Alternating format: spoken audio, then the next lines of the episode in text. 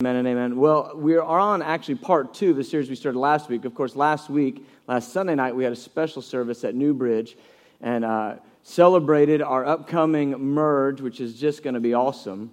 I'll tell you what, after that meeting last week, I told uh, Jeff and Dustin and Gabe, I said, I don't know if we're going to be able to hang on until April 22nd. I know, we're about ready now, aren't we?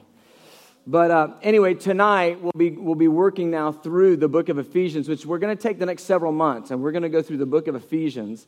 And uh, the, uh, the message from last week will be online this week. And so if you want to get caught up, you can listen to that.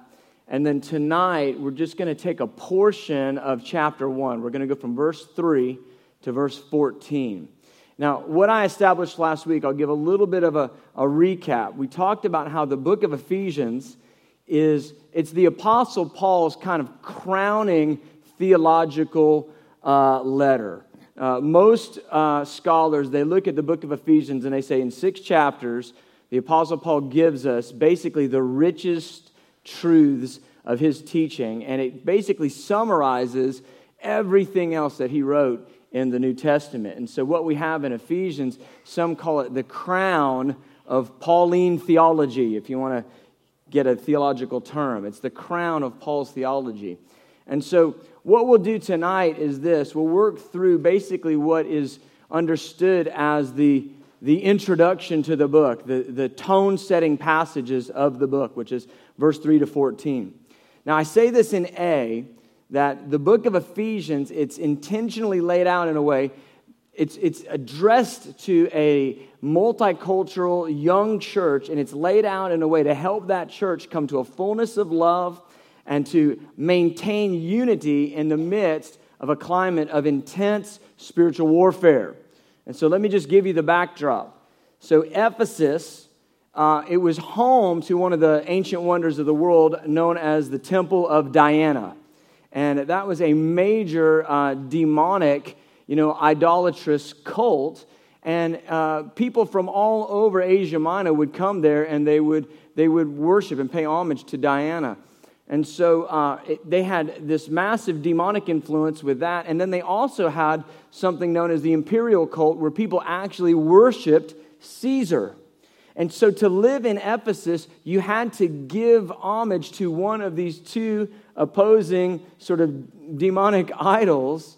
And to be a Christian meant that you couldn't connect to either one of those. And here was the capper those things were heavily, heavily connected to the economic system of the entire region.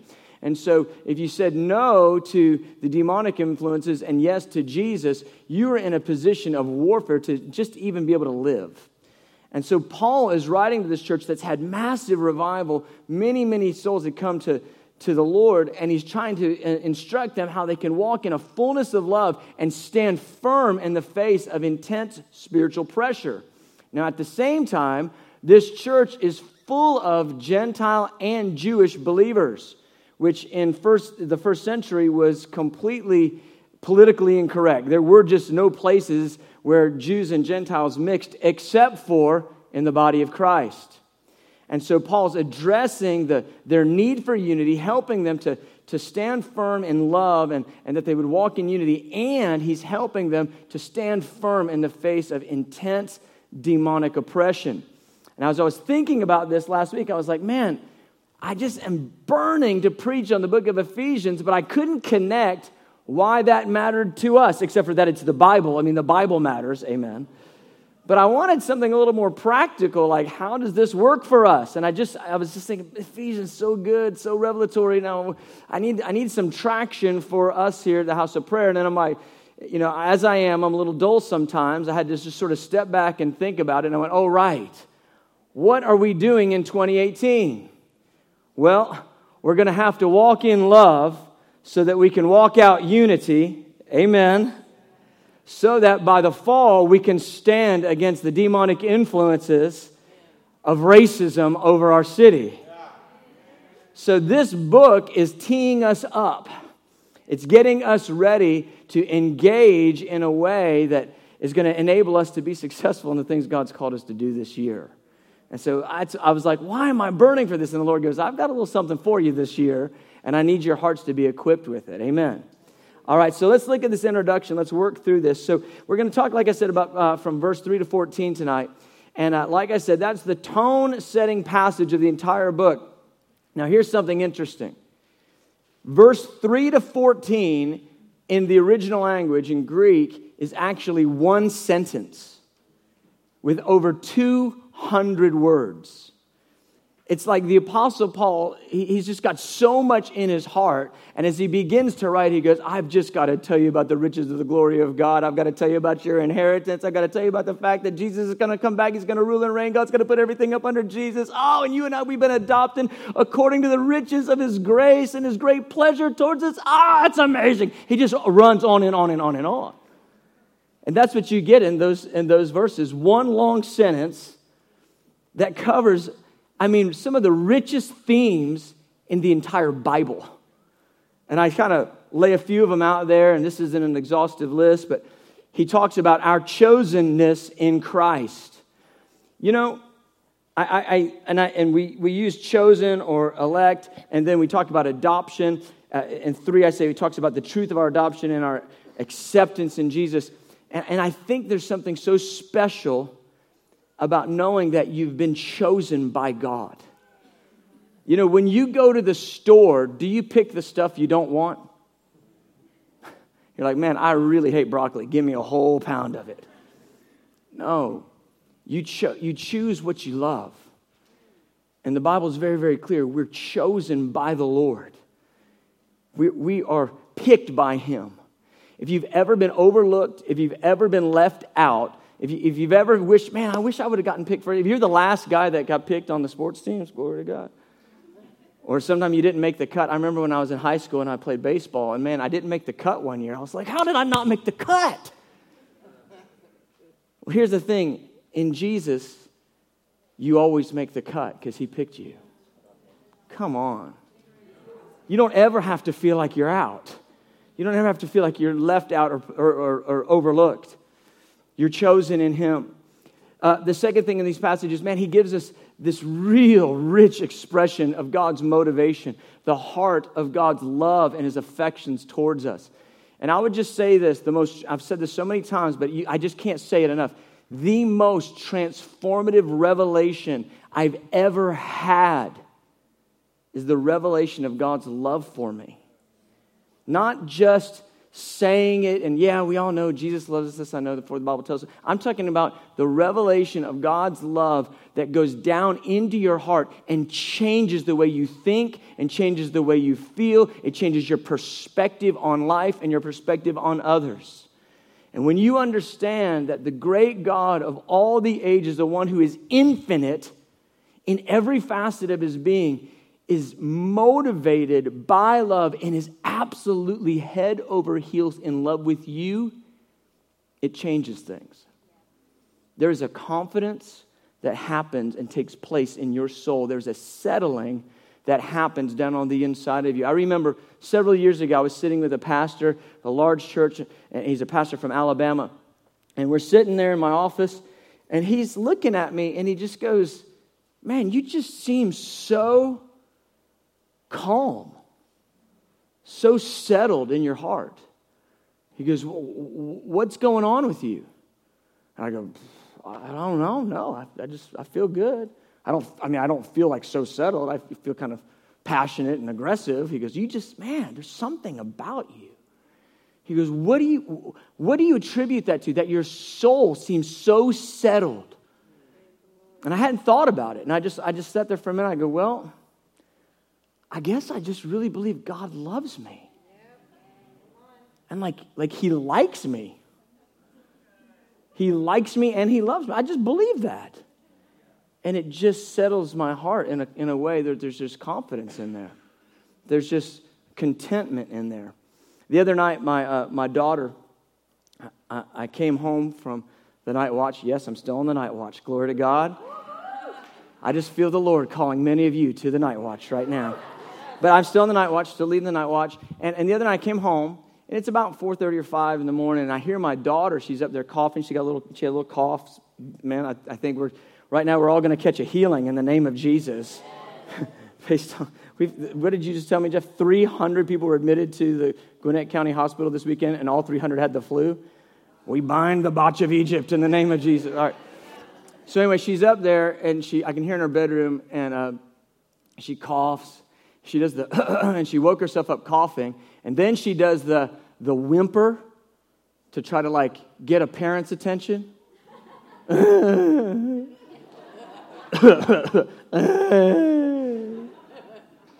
So I run upstairs as fast as I can. I get in there and I'm like, hey, babe, you okay? She goes, oh, I'm sick. And she was coming over, she was just getting over it. And then she got that second wind sometimes of the cold that comes back. She goes, I wanted to feel better and I don't feel better. I said, baby, what can I get? Let me get you some water. You're going to be fine. Let me just pray for you. I just put you back. You're going to be great. I'm going to put you back to sleep right now. And I prayed for her, gave her some water, put her back. And, uh, you know, I, am like, good. Okay, just go to sleep. You'll, be, you'll feel so much better in the morning. And then I go back downstairs and, I, and you know, a few more minutes and I go run upstairs because I don't want my wife to wake up at 4.30 in the morning or 5 o'clock in the morning. So I, am running. Oh, babe, babe, you okay? I just don't feel. I go, babe, I, you, I got this. I, I'm here. I love you. And I gave her some water and prayed for her again. I said, okay, all right, now I need you to be quiet this time because I don't want to wake mom up. Okay? She goes, okay. And I go back downstairs. A few more minutes. and she's just blowing up. And uh, I went in there, and, and, and she by that time, she'd already gotten my wife. Like, she'd snuck out of the room, coughed in the hallway, and then she was in the bedroom before I could head her off. And you know, my wife didn't do anything different than me. She just hugged her up a little bit, prayed for her, told her she'd be okay. And do you know when she put her back to bed, she was just calm and fine? what was going on there? She wanted her mama. She wanted her mom. Well, you know, in a husband and wife and a mom and a dad is the nature of God. And one of us carries a little bit more of the nurturing side of the father, a little bit more of the caretaking side of the father. And she was reaching out for that in my wife. And as soon as she felt that sense of love and comfort and care, everything settled down for her. And beloved, that's how it is for you and I.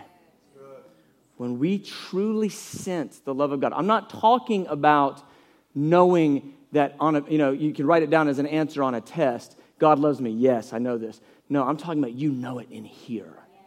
That it's impacting your emotions, it's impacting your perspective. When that happens, something settles on the inside. Paul goes deeply into that in these passages. We're going to talk about that in a little bit.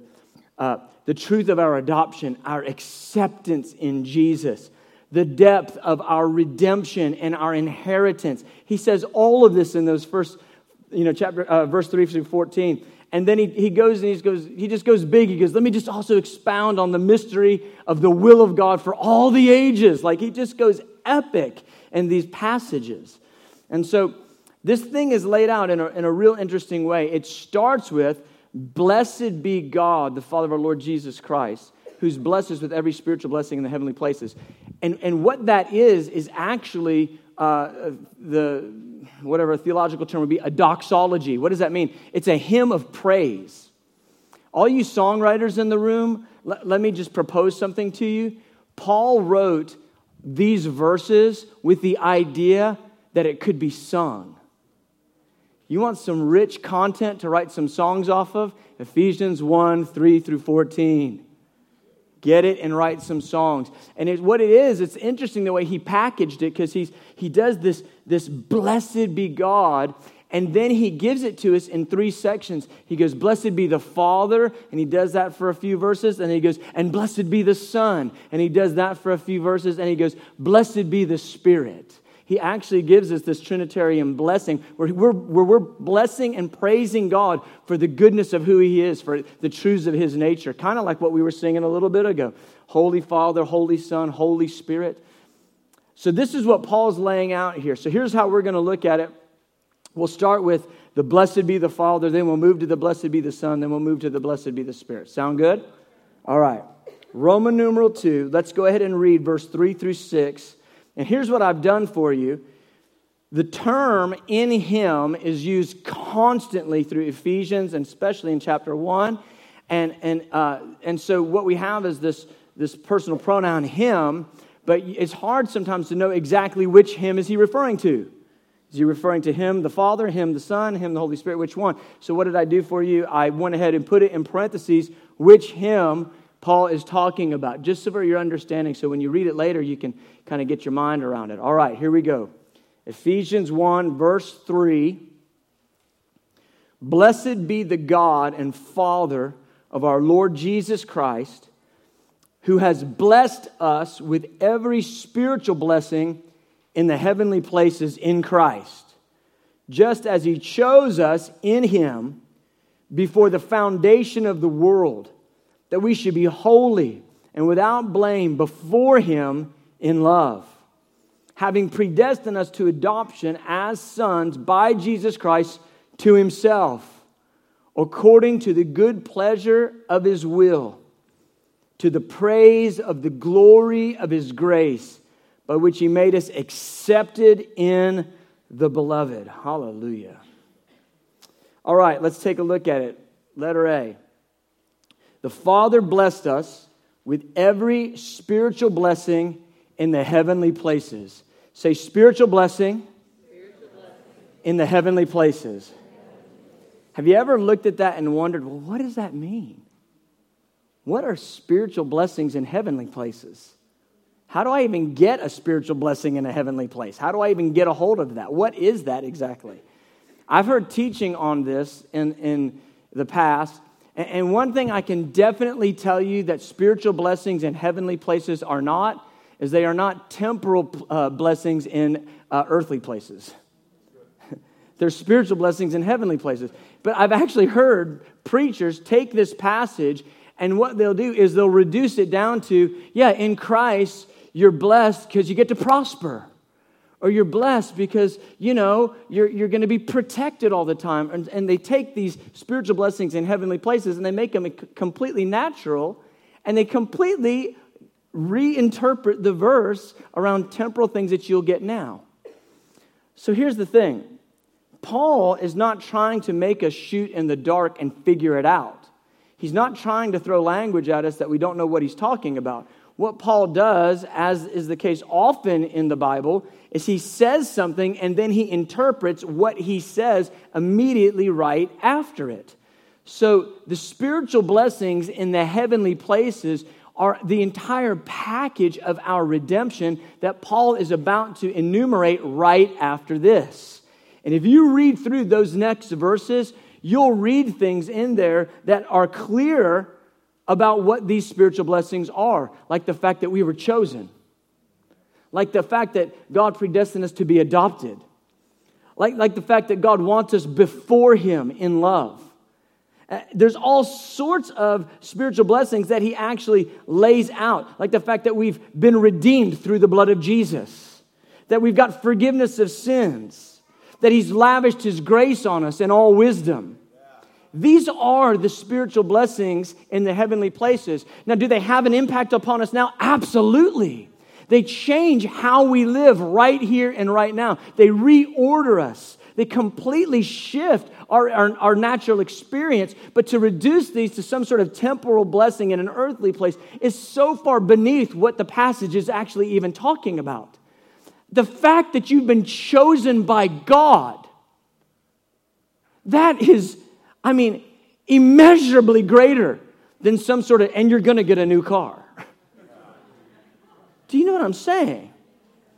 Spiritual blessings in the heavenly places, these the language is towering, beloved. When I look at this language, I just got to tell you, just let me be human for a minute. I mean, I am, but anyway, let me just be honest when I look at this language and I look at the truths in these passages and I go, I've got to teach this stuff. This is so far above me. This is so, gr- these thoughts are so much higher than us. These truths are so grand and so great. They're towering truths of the scripture. When I look at this th- these thoughts, I could never do these justice. If I, could, if I could just get a little anointing on me to just even scratch the surface a little bit about the depths of these terms, it would cause all of our hearts to explode. You've been blessed with spiritual blessings in the heavenly places, not the least of which is this God picked you. He chose you, He selected you. And that's what He says right there in verse 4 just as He chose us in Him before the foundation of the world. That phrase, before the foundation of the world, it's used interchangeably in the New Testament. The other phrase that's used is before time began. God picked you when? You could have gotten saved last week, but I want to tell you something. God picked you a long, long time ago. He picked you before time began. I want you to think this through for a minute. I don't know if you've ever done this math. Before there was such a thing as tick tock, tick tock. And I don't know what an existence is without tick tock, tick tock, but there was that. Before there was time, there was God. And God, He existed in perfection, in beauty, complete contentment within himself. The Godhead fully in love and fully in joy. Proverbs 8 tells us that, that the Godhead was delighting within itself. And in that place of perfection, before there was even time, the Bible says, according to his good pleasure. What's his good pleasure? It's when God says to himself, it says, the good pleasure of his will. He says, What do I want? What is my will? And what will please me? That's what I'm talking about. And before time began, God looks within himself and he says, What will please me? What do I want? What is my will? And in that moment, God actualized you and he actualized you and you and you and you and you and me. And he thought of us before he made time. See, some of you have lived your whole life and your parents said, You were an accident. We didn't plan on you. Or some of you don't even know who your dad was. And you felt like, man, I, I shouldn't have even been. I don't even count. And I would tell you, that is a lie. Because it doesn't matter if your parents chose you or not. God chose you before your parents even breathed, and before their parents even breathed, and before their parents even breathed, and before Adam even breathed, and before he even said, Let there be light, and before he even said, Let there be time, he said, Let there be, fill in your name because he looked inside himself to what would please him the most, and you were actualized in the eternal heart of God. And so then God had to do some crazy stuff. He had to make tick tock, tick tock. He had to make time. Why? Because he had to make a creation. And in that creation, he had to make light. And then what did he have to do? He had to make a universe. And in that universe, he had to make galaxies. And in those galaxies, he had to make solar systems. And in those solar systems, he had to make our solar system with our sun, with our planet. And he had to make an ecosystem that wrapped our planet that would sustain life. Why? Because he needed to put Adam on it. Why? Because in many generations after Adam, he wanted to get you. That's what he wanted. He wanted you. Before time began, he chose you. Listen, that's way better than getting picked for the kickball team.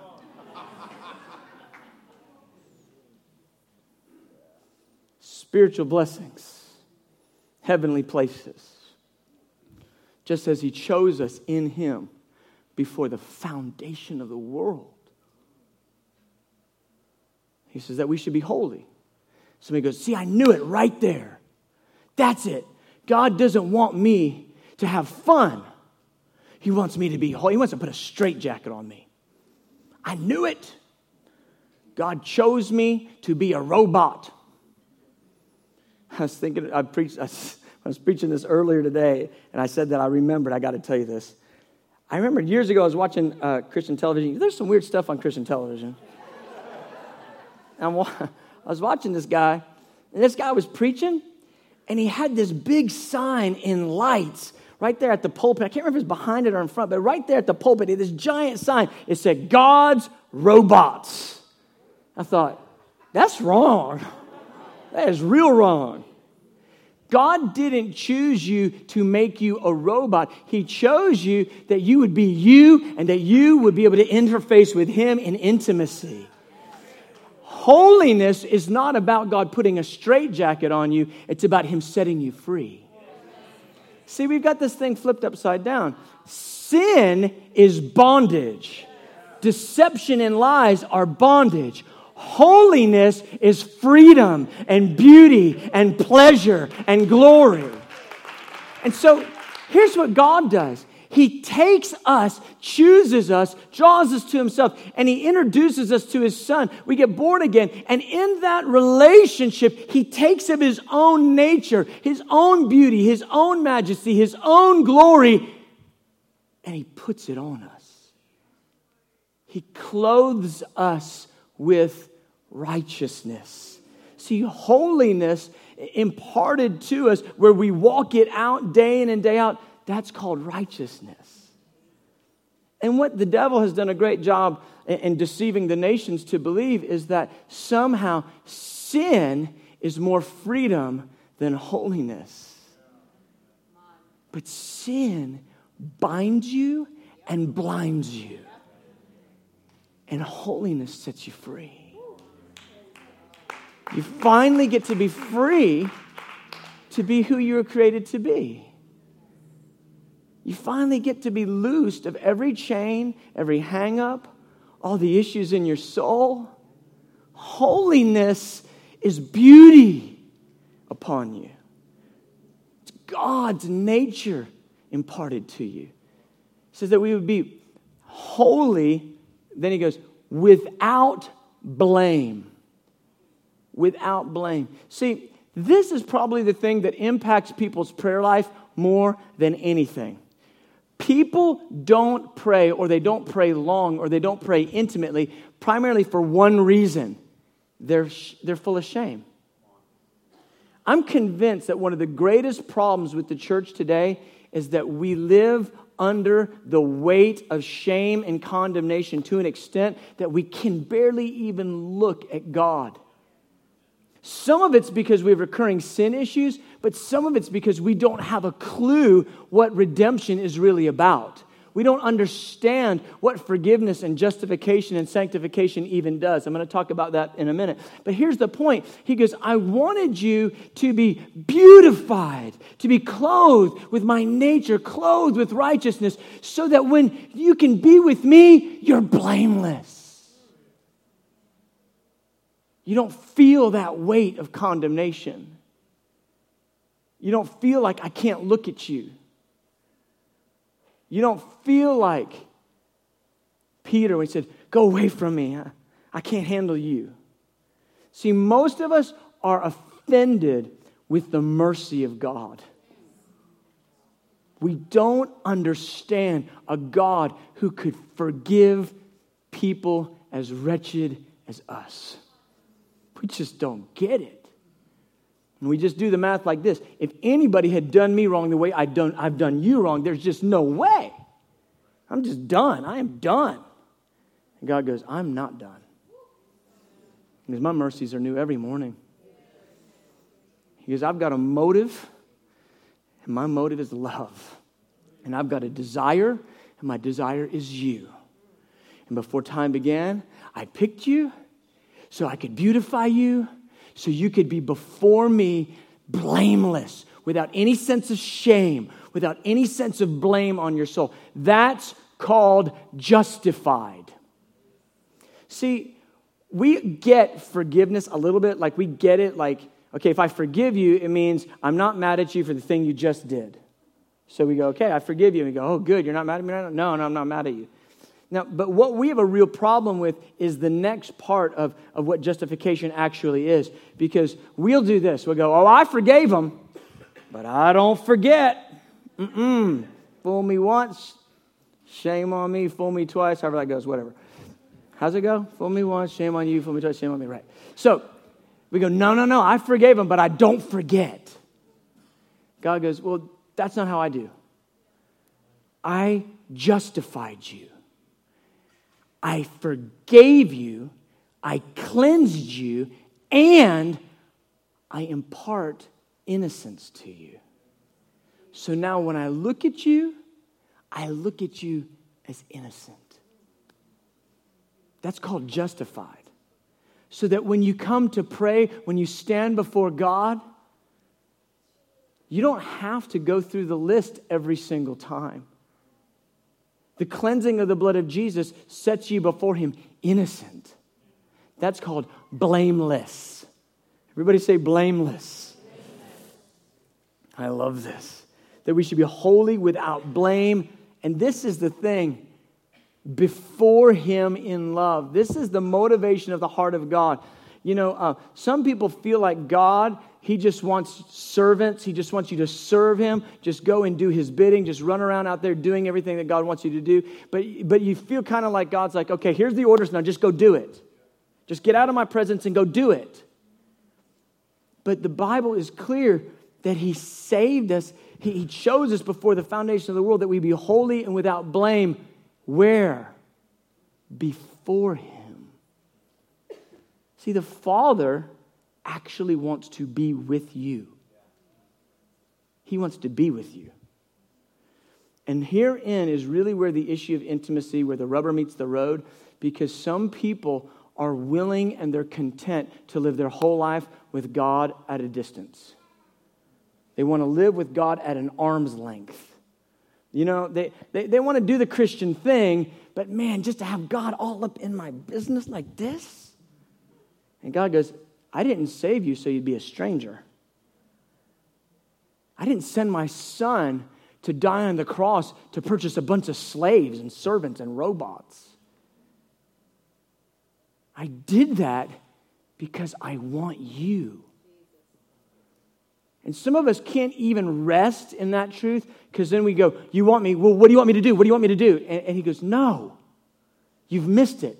I don't want you to do, I want you. And some of us, that hurdle is so big, we can't even rest in the fact that God just wants us before Him without blame. Again, think about my daughter, my little seven year old daughter. She always, I mean, she, like her favorite thing is to get in a kiss fight with me. A kiss fight. Yeah, it is what you think it is. We kiss each other and somebody wins and she will hop on my lap. She'll go, kiss fight. And we just we just wrestle it out, just kissing each other down.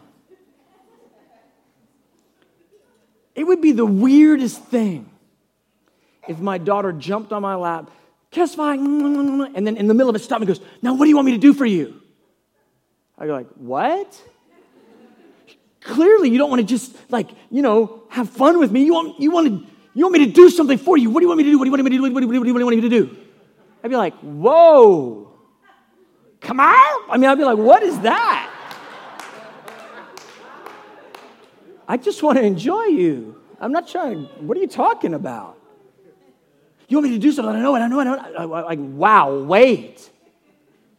But that's how so many of us do God as soon as we start sharing intimacy and start sharing the pleasure of being with Him, we go, Now what is it? What do you want? Oh, souls, God!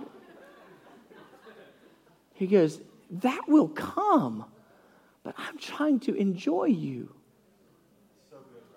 Do, I mean, do you have room for the God that wants you to be before Him in love?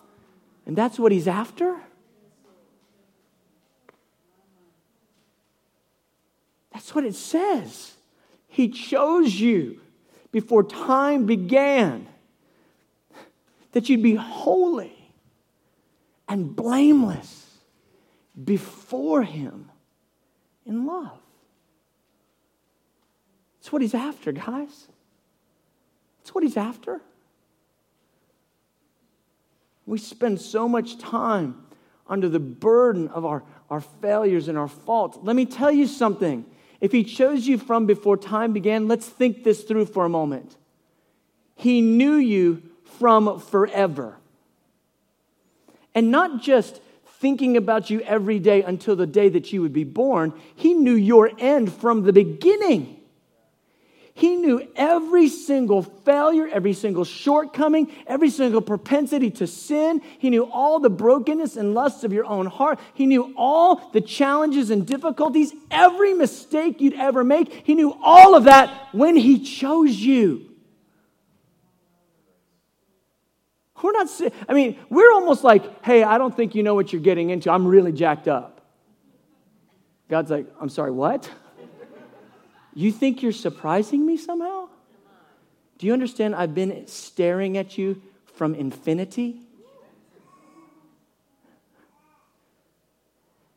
Beloved, this is the purpose in the heart of the Father. This is the motive, motivation of his desire. It's love. And from that place, he predestined us to adoption as sons by Jesus Christ to himself. I'll just tell you something. You might be an adopted kid in here tonight. Let me tell you something. I don't know what your experience was in being adopted, but you always have something over the natural kids. You know what it was? You got chosen. Natural kids, parents just got what they got. I'm like, dang. Adopted kids, you got picked. You got chosen. You got selected. Not that one, that one. I want you. That's the Father's heart towards you. Selected, adopted, chosen to be adopted. And we have the Spirit of the Lord in our hearts by which we cry out, Abba. Abba. This is who God wants to be with us. Our problem is we want to stay at a distance because of shame, and God never wanted shame to be in the way. That's why He sent His Son. That's why the power of the blood of Jesus is far grander than we've ever dreamt. The blood of Jesus, it not only forgives us, it not only cleanses us, it justifies us so we can sit before Him completely innocent.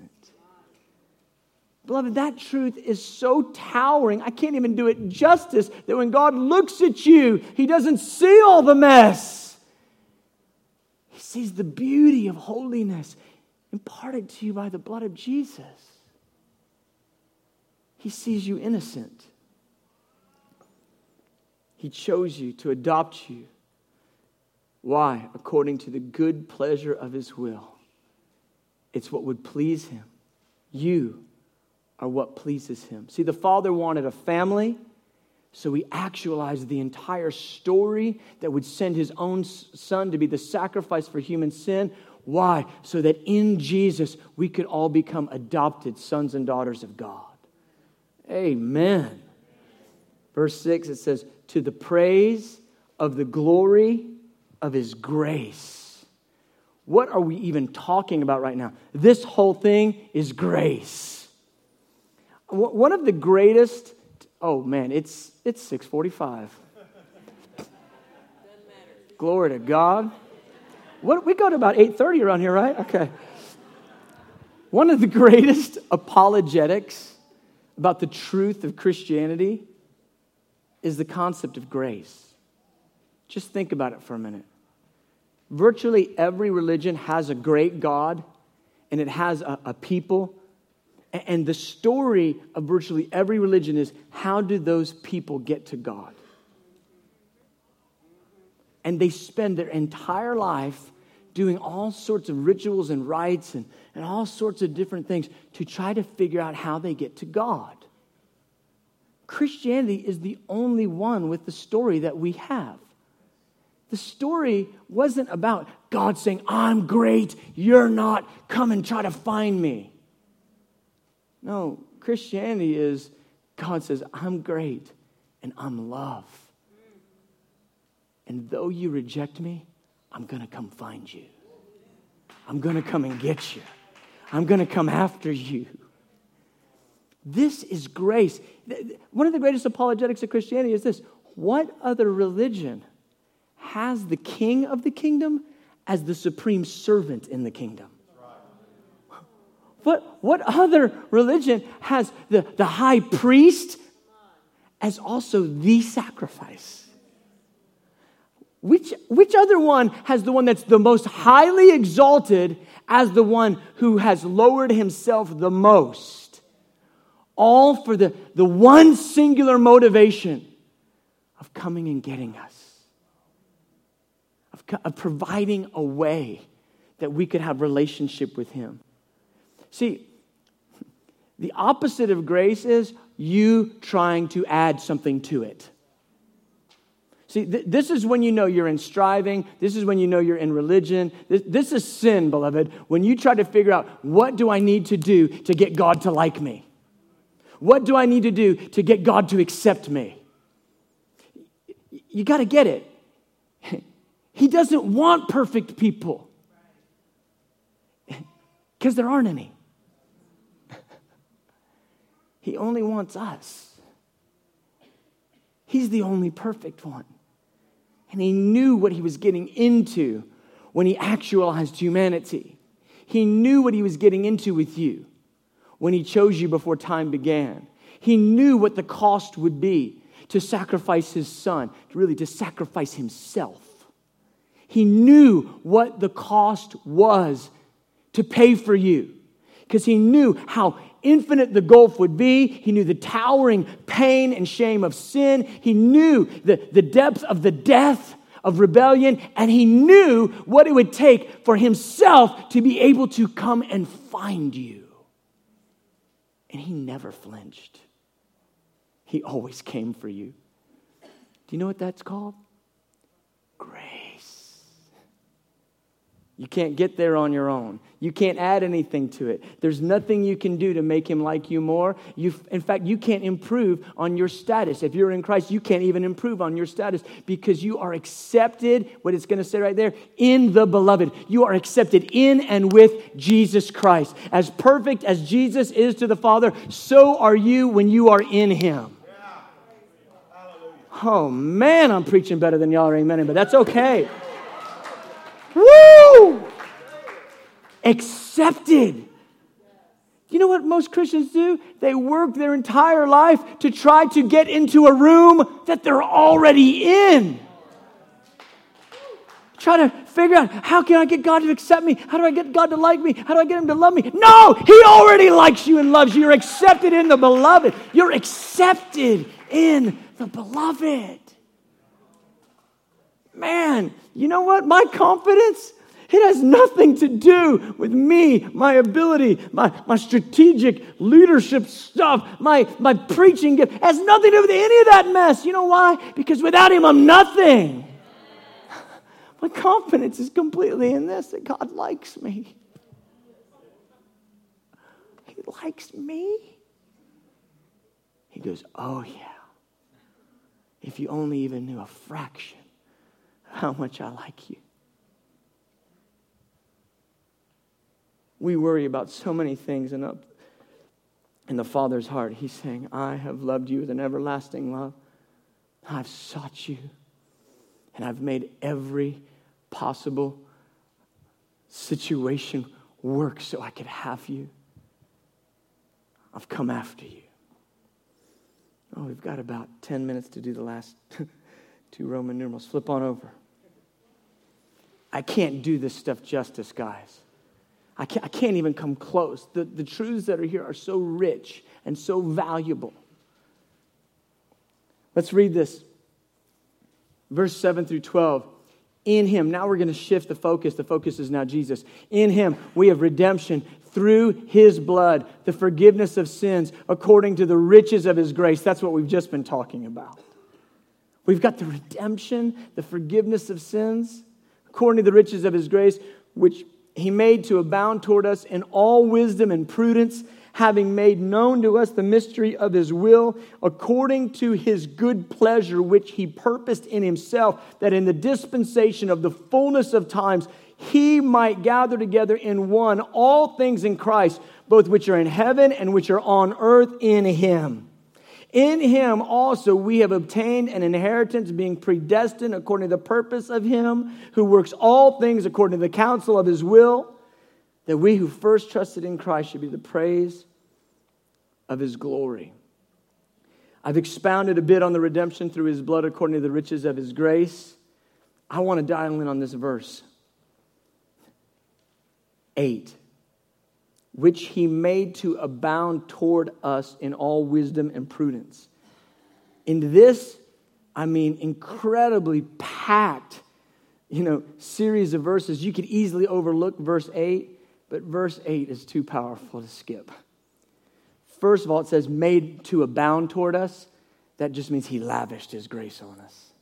He lavished his grace on us. But these two phrases, these two words, in wisdom and in prudence. Uh, wisdom, and another way to say prudence is in, in insight, with insight.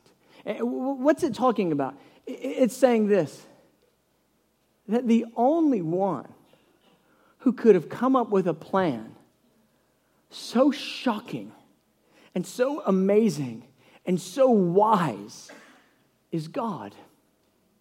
That's how I know what the false religions are. Every false religion has humans trying to get to God. But the wisdom that's expounded in the cross, which God says eh, eh, the cross is foolishness to men, but it's the height of the wisdom of God. God says, Fine, reject me, hate me. He goes, Kill me. And in you killing me, I will pay for you. Who can come up with this? No human came up with it because God came up with it. He goes, When you rage against me, and you rage against me, and you hate me, and you, you turn to destroy me, and you, you get Luciferian impulses to, to destroy me, he goes, It will be in that that I overcome you. He destroyed the devil through the cross, and he purchased humanity through the cross. Oh, the, the heights, the depths of the wisdom of God. The cross is the height of his wisdom. That he who is towering in omnipotence would go so low to purchase us and to destroy the enemy all at once. And who has the insight to then effectively work out the plan of salvation? Who has the prudence to actually be able to move the pieces to make this thing actually happen? And let's not just consider the cross as the only thing that he has the insight and the wisdom to make happen, but let's consider the progress of the gospel. Who can understand even what it means that God will say this when they say yes to me, I'll put my spirit on the inside of them? I will cause them to have a brand new heart and a brand new nature, and then I will fill them with my power by the Holy Spirit so that this, when they preach the word, when they tell the story of the redemption, power will be on it. So that when people hear that story, they will be cut to the heart. And then they too will say yes to my sacrifice and my offer of salvation the insight to make it all work. Who thinks like that, beloved? I mean, if it were you and I, let's just be honest. If you and me were God, which is a very bad idea, but if you and me were God, we would show up. I mean, this is how I would do it. I won't speak for you. I would show up as a 10,000 foot God. My voice would be able to be heard all over the globe. I'd say, hello! And everybody like, dear God. I go, that's right. And I'd say, bow down or bear my wrath. And I would have 100% salvation across the planet. Done. He goes, yeah, that's why you're not God. Bad plan. He goes, I will come and I will love you. And I will express my nature to you, which is meekness and lowliness and humility and tenderness and kindness and care and nurture. And I will come to you. I will make a way to reach you when you could have never reached me. It's wisdom to do it this way, son. He goes, and I've got insight I don't want to just do the story to you. I want you to partner with me. I'm going to put my power on you. I'm going to put my spirit in you. I'm going to put my words in your mouth that when you speak them, I'll put power on that. And men's hearts will be convicted and they'll be converted. I think about the progress of the gospel being put in the hands of people, and I go, God, wouldn't it have been better had you done it yourself? He goes, No. It's wisdom and insight that the subjects of the kingdom partner with me in the progress of the kingdom. Oh, glory to God, beloved. In all wisdom and prudence. Come on. Having made known to us the mystery of the Father's will according to his good pleasure, which he purposed in himself. Oh, that phrase, purposed in himself, I got to say it. Purposed in himself, it means this that when God wanted a creative impulse, he didn't look at anything else, he looked on the inside of himself. And that's why the plan of salvation is an expression of his nature. It's all his love. It's all his mercy. It's all his tenderness. It's all his kindness. That's why salvation in itself is so laden with grace because that's who he is. He looked at himself. He didn't look outside for some creative impulse. He looked within himself. He purposed in himself and he came up with the plan. And furthermore, he goes on and says this that he purposed in himself that in the dispensation of the fullness of the times, the Father might gather together in one all things in Christ, both which are in heaven and which are on earth in Jesus. What does that mean? That means this that at the right time, God is going to gather together the heavens and the earth together and put them under one leader, the Lord Jesus. Now, here's what's beautiful about this there is not another human who could lead the planet and stay humble. There's not one. There's not one that could lead the planet and be holy and be tender and be kind and be loving. There's not one except for Jesus because he's the express image of the Father's glory. All that the Father is, so is the Son. And the Son will be given the worship and the praise of the nations. And he will do it in perfect humility, in perfect tenderness, and in perfect kindness. He will lead the nation in per- the nations in perfect wisdom. Beloved, heaven and earth are coming together again. And Jesus Christ who has all authority in heaven and earth, will rule and reign heaven and earth together. Ready? As a man. Oh my gosh. God says, I'm going to deliver all of this to a human being. And the wisdom of God in that, that the Son of God as a man will rule and reign forever and ever. Oh, glory to God. In the first section, it says, to the praise of the glory of his grace. And then it says that we should be to the praise of his glory in this second section. And then in the third section, that we should be to the praise of his glory. Beloved, this whole thing, by the end of this whole thing, when the Lord Jesus has returned, when all the nations have come under his leadership, when Jesus is ruling and reigning in perfection with love and humility and holiness, we will all look at this whole story and we'll say, Glory to God. To the praise of the glory of His grace. See, when you've run your race and you make it, and you and I are there, and the Father is doling out rewards, we are going to be dumbfounded at the wonder of God that He would reward us because it will be so clear to every single person that none of this happens without His grace. I like to say it this way there'll be one trophy in the trophy case of heaven grace. Grace. To the praise of the glory of His grace. Last verses, verse 13.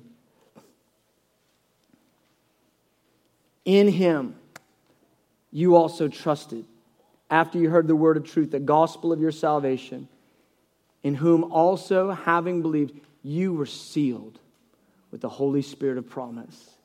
Did you know you have a seal on you right now? Did you know when heaven sees you, it sees a seal on you, the Holy Spirit?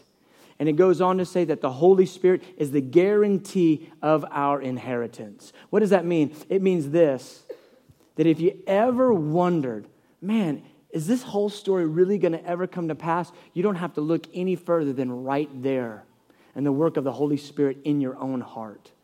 I, was, uh, I had the pleasure over the holidays, uh, we had one of our family members got born again. It was just glorious. Yeah, yeah. And so we went and visited him, and he, he and his wife, now, now she wasn't saved, and he is saved. And they were, they were really just trying to get down this path of Christianity. Like, what do we do now? So we went and spent a couple days with them and, and just prayed with him, just shared with him for like two full days, just shared the, the, the gospel and the Bible and just all sorts of stuff to read and look at. And it was just a great time of fellowship. And it was just one of those deals. I don't know if you ever had this experience, but, you know, I hadn't seen him for about six months. And when I saw him before, he wasn't saved. But when I saw him again, this guy's like real saved. Like for real, born again. Like, dang. He goes, I'm just so hungry for the word. I'm just hungry. I just, I just want to read. He goes, I've been reading the Bible too much. I got to talk to my kids some more. I was like, oh my gosh. I was like, this guy's real, real, real born again. He goes, all I really want to do is pray and read my Bible. He just texted me the other day. He goes, how do you guys do this fasting thing? I want to try that out. I'm like, oh my gosh. Like he really got saved. He wasn't like that before at all. Well, here's what happened. So we're praying before we leave. So we've been talking with him for two days, and he and his wife, and she's so sweet. She just comes out of a different background. She's, she used to be a Mormon. She's just real confused. Glory. Anyway, and so uh, we're praying there at the end. We take like 10 minutes and just pray for him. And it's just one of those prayers where, you know, you just begin to pray, and boom, the presence of the Lord just settles on everybody. And we're just like, yes, Lord. And so we pray and amen. And I just open my eyes and I look at them and they're both like, like they just don't move. Like the presence of the Lord's on them. And I'm like, what's happening? God said, this is awesome. Does this always happen when you pray? I go, well, not all the time, but yeah, kind of kind of does. Go, Man, this is amazing. What we what we feel God. I go, yeah. That's what this is about. We get to feel Him. And and and, uh, and so you know, we, we said our goodbyes. Well, about about uh, a week later, she reaches out to us by text. She says, I've got to just let you guys know that when you guys prayed and we felt God on us like that, I just asked Jesus to save me. She goes, I'm saved now. I'm saved. She goes, but I got to tell you what's happened with me since then. She goes, ever since that day, fears, the anxieties that I had on my soul, they just lifted off me. She goes, It's light. It's like light in my soul. She goes, And I'm hopeful. For the first time in years, I'm hopeful and I'm expecting that God is going to do awesome stuff with me. She goes, It's amazing. And I just want to read the Bible. And I'm just in love with God. And she's texting all this stuff. My wife's reading it to me. I'm like, Dang. She got saved. What is that? The Holy Spirit came on the inside of her. And her spirit that was dead is now alive. She got the guarantee of the full inheritance. She got the guarantee of our redemption. And do you get it? That this thing doesn't end at the cross? Oh, we will celebrate the cross for infinity, but the cross is the doorway. See, the Father said that Jesus is going to come back, He's going to rule and reign.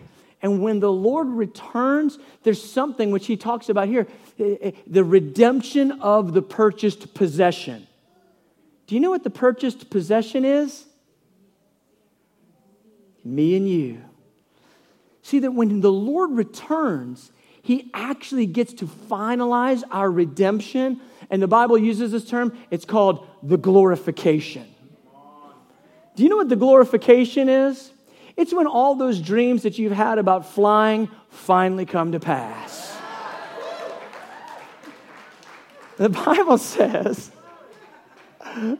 the dead in Christ shall rise first, and that we who are alive and remain will be caught up and we will meet him in the air it says that this corruptible will put on incorruption, this mortal will put on immortality. It says this, and I don't even get this. It says, when we see him, we will be like him. Ooh. Every pore and fiber of our being will be filled with fire and majesty and glory. Oh, something's going to happen to us. This is where it's going, beloved. The redemption of the purchased possession. Have me, Jesus.